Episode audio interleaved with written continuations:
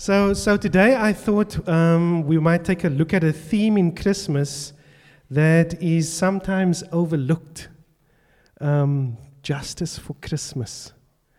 Uh, when you think about that, you think to yourself, really? um, and I think a lot of the time we don't, um, we don't think about Christmas and the aspect of justice as being something that can come together. Um, and so it in some way also um, blindsides us perhaps when we think about something um, as, as dynamic as those two things coming together.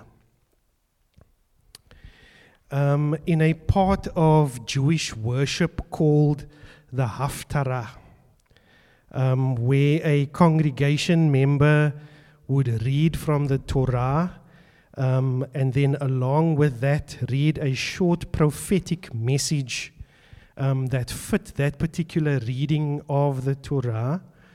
Jesus got up and he read these words. Um, and this, this is how it happened. And it says, And the scroll, and this is Luke chapter 4, and the scroll of the prophet Isaiah was handed to him. Unrolling it, he found the place where it is written, the Spirit of the Lord is on me, because he has anointed me to proclaim good news to the poor. He has sent me to proclaim freedom for the prisoners and recovery of sight for the blind, to set the oppressed free, to proclaim the year of the Lord's favor. So, those were the words that Jesus read in that synagogue in Nazareth about 30 years after his birth, when he effectively announced the, the beginning, the start of, of his ministry. And Jesus identified himself as the servant of the Lord, as prophesied by Isaiah. And this servant of the Lord, in the way that Isaiah described this character who would come, was someone who would bring justice to the world. And we read those words that Isaiah spoke, we read them in Isaiah chapter 61. Now, saying those words, Jesus confirmed that he was the one that was prophesied of 700 years before him. And now, most of us know that um, Jesus was born into the world to bring salvation, to bring forgiveness and grace. But less well known, I think, is the biblical teaching that a true experience of the grace of Jesus Christ inevitably becomes something that motivates a man, that motivates a woman to seek justice in the world. When He bestows His grace upon you, the outworking, the overflowing of that leads you to pursue justice for everyone and for all of creation. And so, as part of us moving into and becoming mindful again of the birth of this Messiah, um, we want to consider the question what role, if any, does justice play in the Christmas story? And so we're going to be looking at an Old Testament prophecy that starts to introduce this idea of a Savior being born into a world that desperately needed hope. The world needed hope when this prophecy was spoken, um, and the world needs hope today. Um, I was reading earlier on in the week um, just about the situation in the world. I'm trying to keep up with what's happening right now. There's so many conflicts going on. Now, besides the war in the Middle East and the Ukraine, there are many other conflict situations in varying degrees of severity ongoing in the world right now. The colored part of, of, of the, the map there are currently um, countries that are actively engaged in some form of armed conflict. Situations that range from civil war, drug wars, all the way down to full blown hostile combat warfare. And interesting to note that 20 of those conflict situations are on our African continent alone. Despite all of this, God has been and is at work. And He has been and is at work speaking to us through His Word, through the Scriptures, through the prophets of old, with the incarnation of His Son amongst us by the power and the presence of His Holy Spirit, all the time communicating to us the need for repentance and for relationship with Him. Um, but while He has been telling us to repent, He has also been encouraging us with a message of hope. It has not been all judgment, there is a line of hope that runs through what He says, and it's always been a call to repent that He balances with a message of hope. The good news of the Gospels talk about the one God of the Old Testament coming to be with us in the person of Jesus Christ. And so, as believers, we understand that the Old Testament, those scriptures, they don't stand on their own, and there's this hard line between, like it is in your Bibles, the Old Testament and the New Testament. But the Old Testament is also a collection of writings that prepares the way for the coming of the Messiah and the new people of God. And then for Jesus, the promise of the Old Testament was realized in his ministry. As Jesus said in Matthew chapter 5 and verse 17, Do not think that I have come to abolish the law or the prophets. No, I have not come to abolish them, but to fulfill them. The New Testament is bound to the Old Testament. And the claim of Christianity is that all of the revelation of the Old Testament is fulfilled in Jesus Christ. And that the God who made himself known in the Old Testament has come to us in the person of Jesus Christ. And so, Jesus' birth, what we call today Christmas, is in fact the start of another chapter in God's redemption plan of making all things new. And so today, as we start to prepare our hearts for Christmas, we will be looking at what the prophet Micah prophesied about the birth of the Messiah 2,000 years ago and what it means for us, what it could mean for us today. And so I hope that as we take a few minutes just to try to look through the eyes of Micah, that we see the connection that exists between Christmas and justice. So we're going to read a few verses from Micah chapter 5, very well known verses. You'll recognize them, no doubt, and probably read them in the few weeks that come ahead. This is what he says But you, Bethlehem Ephratah, though you are small among the clans of Judah, out of you will come for me one who will be ruler over Israel, whose origins are from of old, from ancient times. Therefore, Israel will be abandoned until the time when she is in labor, bears a son, and the rest of his brothers return to join the Israelites. he will stand and shepherd his flock in the strength of the Lord in the majesty of the name of the Lord his God. And they will live securely, for then his greatness will reach to the ends of the earth, and he will be our peace. Those were words that were spoken by the prophet Micah about 2,750 years ago, and they were about 720 years before Jesus was born. So that's a bold, bold prophecy to speak so many gen- generations in advance. Now, this prophet, Micah, he lived in a little town called Moresheth, which is about 35 kilometers southwest of Jerusalem in what was a farming community. And so he was a prophet who ministered and came from amongst farming people. This is a site which is believed to be where that old town Moresheth was located, somewhere up on that hill there. And this would have been an area where farming would have taken place.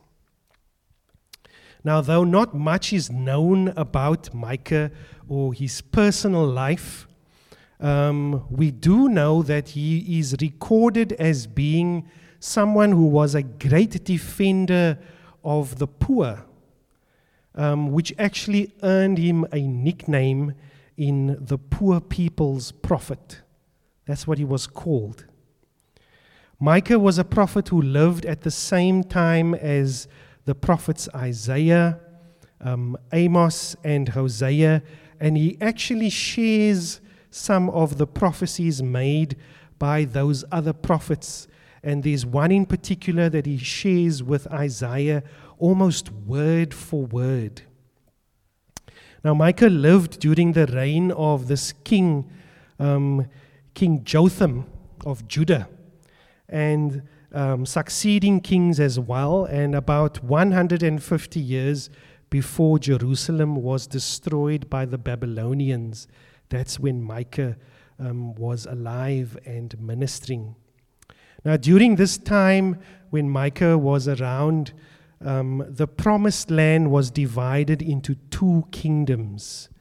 There was a northern kingdom that was called Israel, that's the green bit, and there was the southern kingdom, which is that burnt orange there, which was called Judah, and Moresheth was there. You can see Jerusalem over there, and so that is where um, Moresheth, right, kind of in close to the Gaza Strip, where that is now.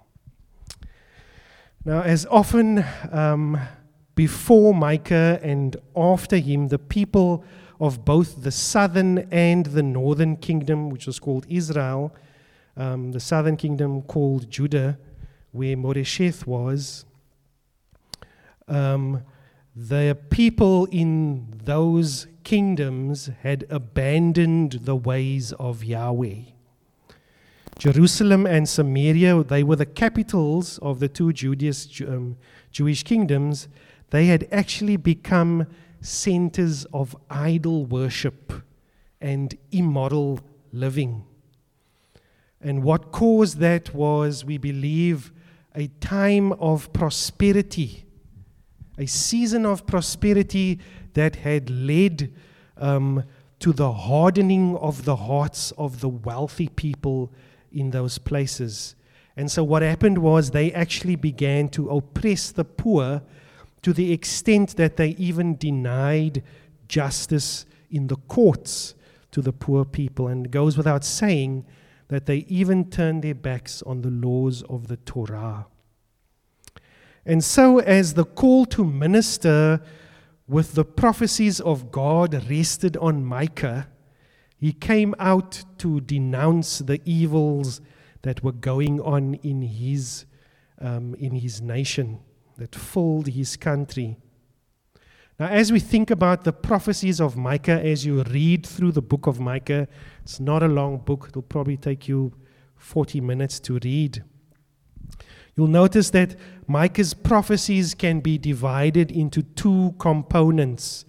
The one component was judgment, um, but this judgment was always balanced out with hope. Hope being this other component. And so, like Isaiah, the great prophet who lived around the same time as Micah, Micah admonished his people to return back to the ways of Yahweh. And he was especially bitter about the ruling class, the wealthy people, who used their positions of power to enrich themselves at the expense of the poor.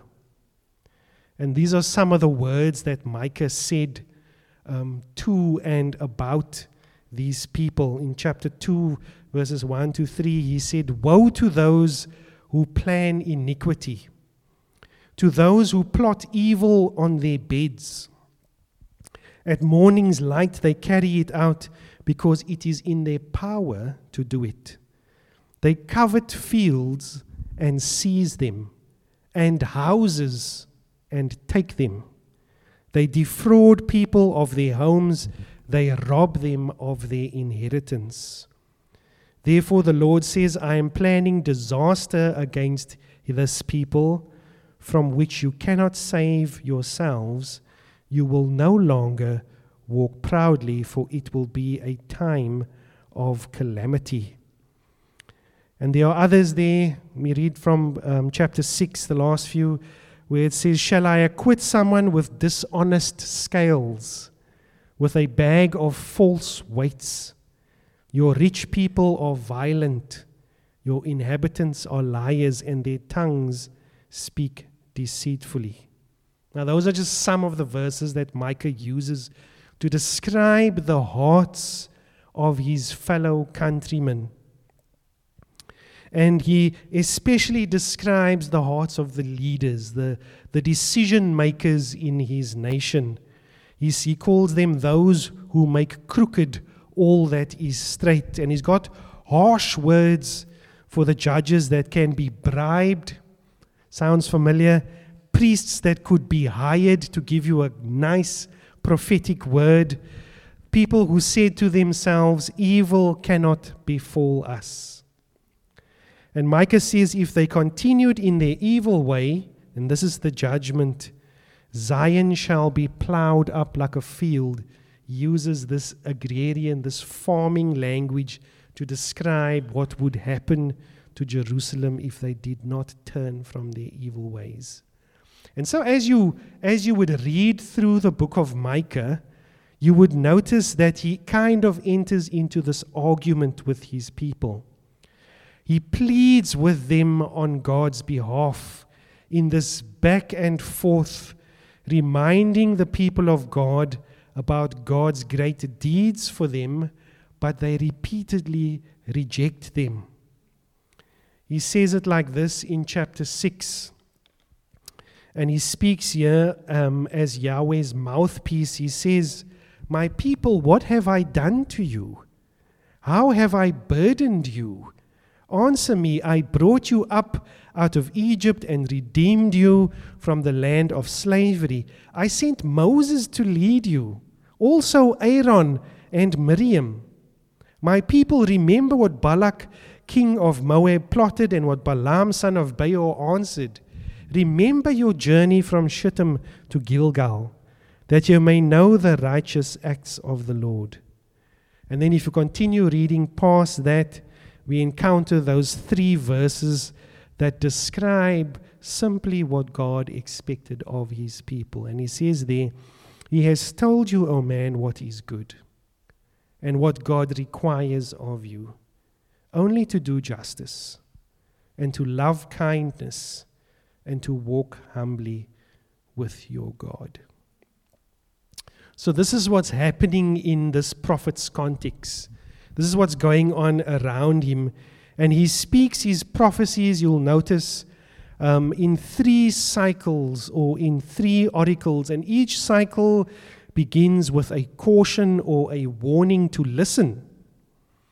Um, and within each forewarning, he moves from this command to listen to judgment, and then he ends it always with hope.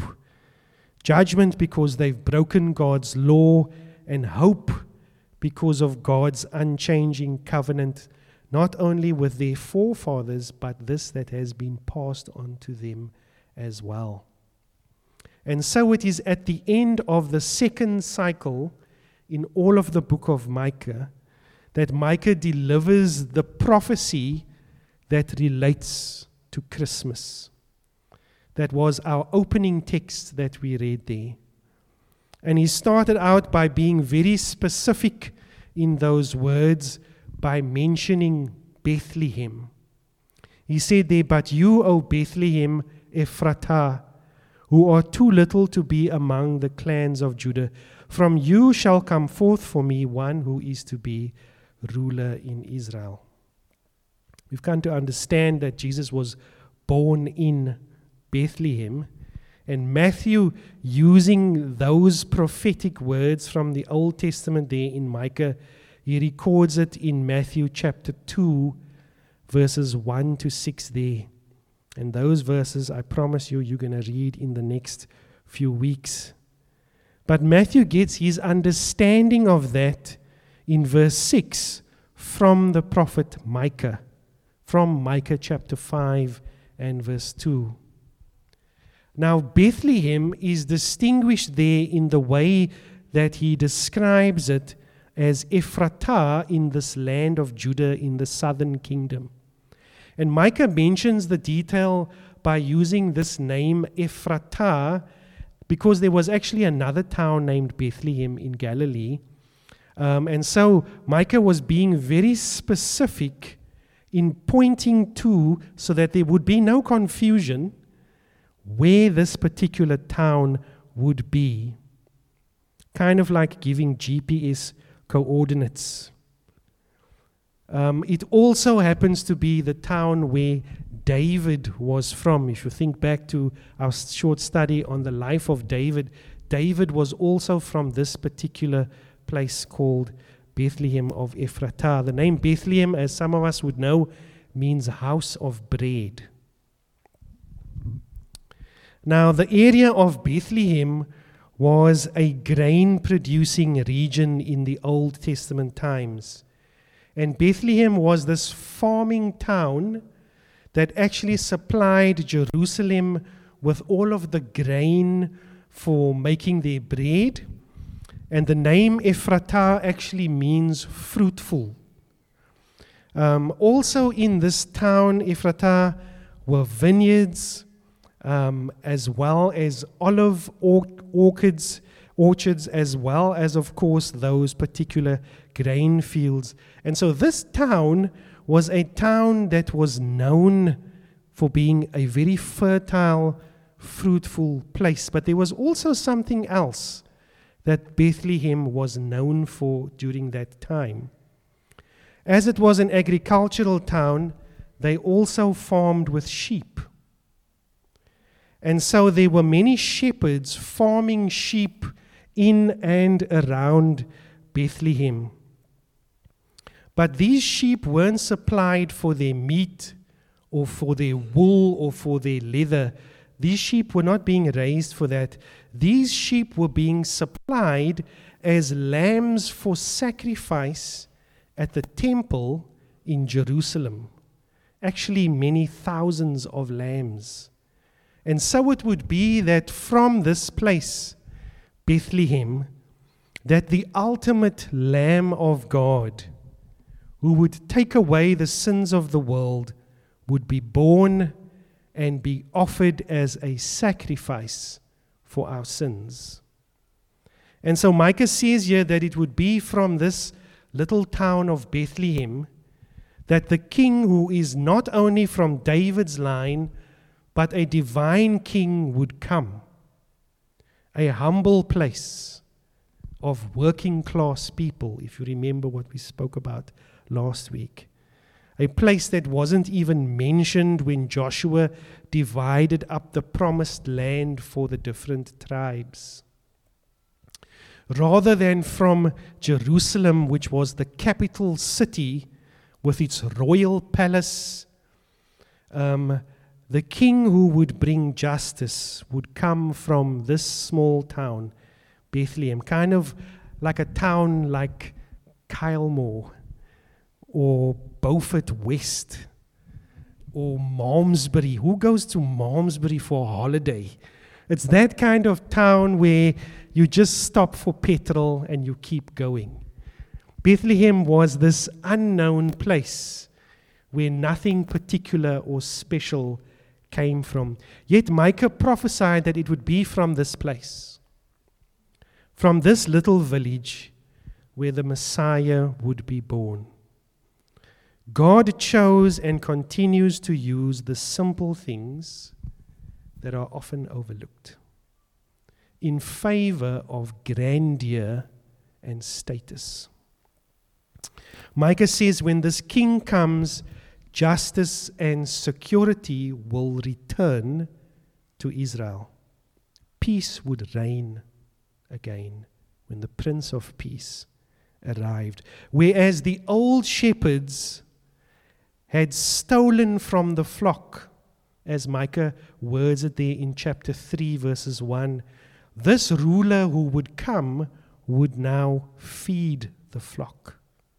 This is the kind of justice he's describing. The hopes of peace that Micah talks about in chapter 4 would now be realized because the Prince of Peace would come and restore peace to their nation. This is the kind of justice that Micah is talking about. And so, what can we learn from Micah that we take into this Christmas season? As we think about the time and the state of the nation um, in which Micah lived, what similarities can we notice between the time when Micah lived and spoke this prophecy about this king, this savior who would be born, and our time today? And Micah identified a list of sinful actions in his nation. He identified idolatry.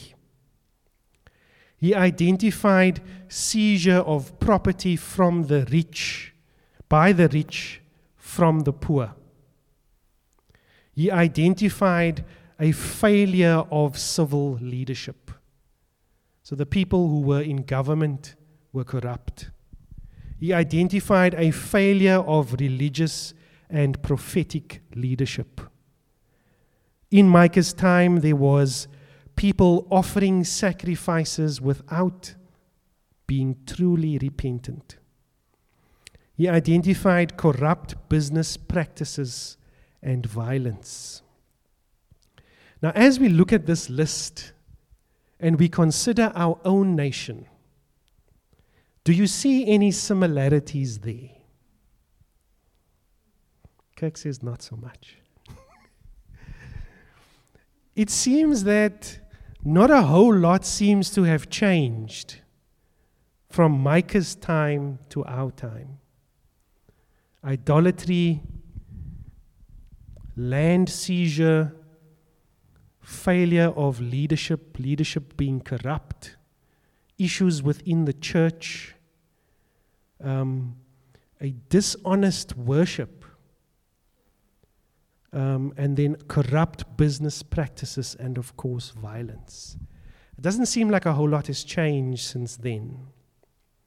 And so it seems then that we are in as much need of justice and hope as the people in the days of Micah were. We need it now as much as it was needed back then. But it's a bit different for us, though, because we are on the other side of Micah's prophetic words. We are on the other side of Jesus' birth. So, how then do we respond to the fact that the Messiah that Micah prophesied about has already come? That he was already born in Bethlehem at a time when people were in need of hope and justice. So, what do we do now? What do we do with that? What do we do with the idea that justice and Christmas actually have very close ties? And how do we respond as believers, identifying the fact that some of the things that Micah points out are some of the things that we are pointing out? And the needs that we have are the needs that they had back then. I think our response should be to continue in the command that God gave to Micah. And it's this we should continue to do justice, we should continue to love kindness, and we should continue to walk humbly with God. That truth has not changed. The difference is that now we are partnering with the Messiah. We now partner with the one who has come to bind up the brokenhearted. He walks with us when we do that. We partner with the one who proclaims freedom for the captives. He walks with us when we do that. We partner with the one who releases people from darkness, who releases captives. He is with us now when we do that. And so Christmas should remind us that God is with us. That He is no longer the object of a prophecy that will come to pass 700 years from where we are now. Emmanuel has come. God is with us. It reminds us then that even in our broken world full of idolatry and corruption and evil, God is still at work. And He is still at work bringing light to those in darkness. And so, in our current world, with so much fear, uncertainty, and confusion, I think this is the great and guaranteed hope that we have as we enter into Christmas.